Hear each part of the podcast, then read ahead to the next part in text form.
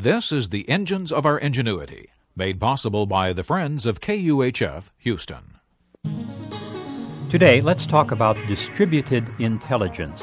The University of Houston's College of Engineering presents this series about the machines that make our civilization run and the people whose ingenuity created them. My new issue of Science magazine has a fine editorial by Vice President Al Gore. Gore puts forth his metaphor of distributed intelligence. He begins by talking about computers.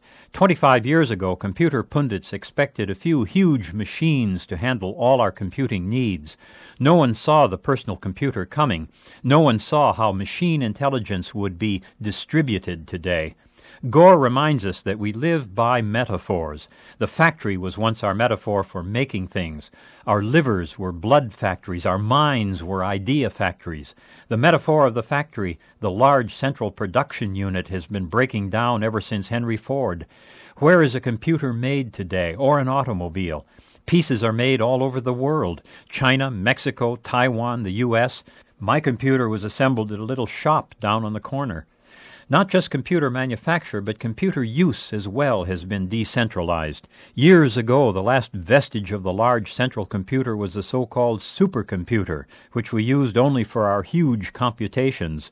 But each new generation of PCs has taken over more supercomputer turf.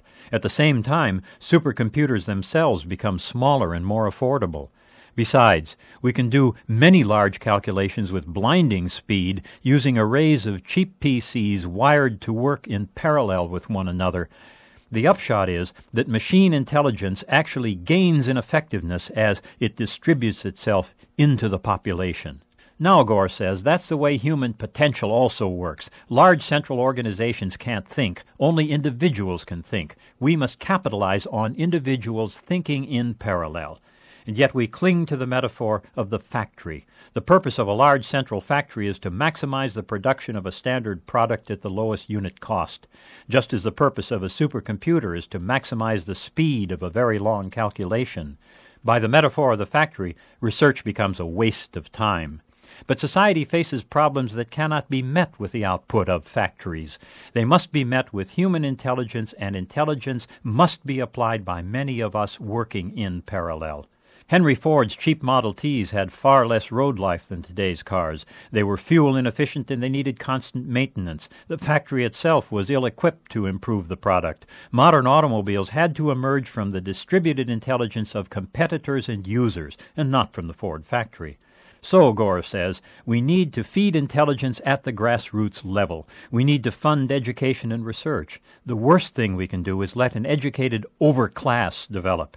The worst thing for all of us is a supercomputer model of intellectual elitism.